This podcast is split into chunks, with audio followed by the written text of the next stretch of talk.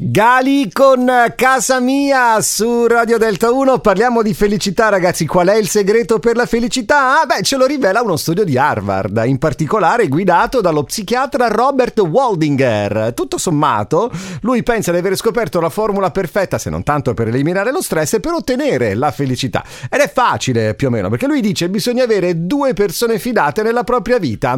Ora, non è che uno deve avere due amici di numero, per carità, e chiudere le iscrizioni, passatemi la battuta. Si tratterebbe di un'indicazione relativa, cioè un numero minimo di connessioni umane profonde e di qualità a cui è possibile rivolgersi tanto nei momenti felici quanto in quelli difficili. Nello studio, lo psichiatra di Harvard ha cercato di capire quali siano gli aspetti della vita eh, più responsabili della felicità delle persone. Beh, la risposta è stata molto, molto, molto più frequentemente le relazioni umane. Secondo la maggior parte delle persone intervistate dallo psichiatra, infatti, fama, ricchezza, il possesso di beni materiali quasi mai vengono identificati come vere fonti di felicità. E allora, ragazzi, chi trova un amico trova un tesoro, si diceva una volta. Oggi, per carità, i tempi sono cambiati. Fai vedere che abbondiamo. Oggi ce ne vogliono due.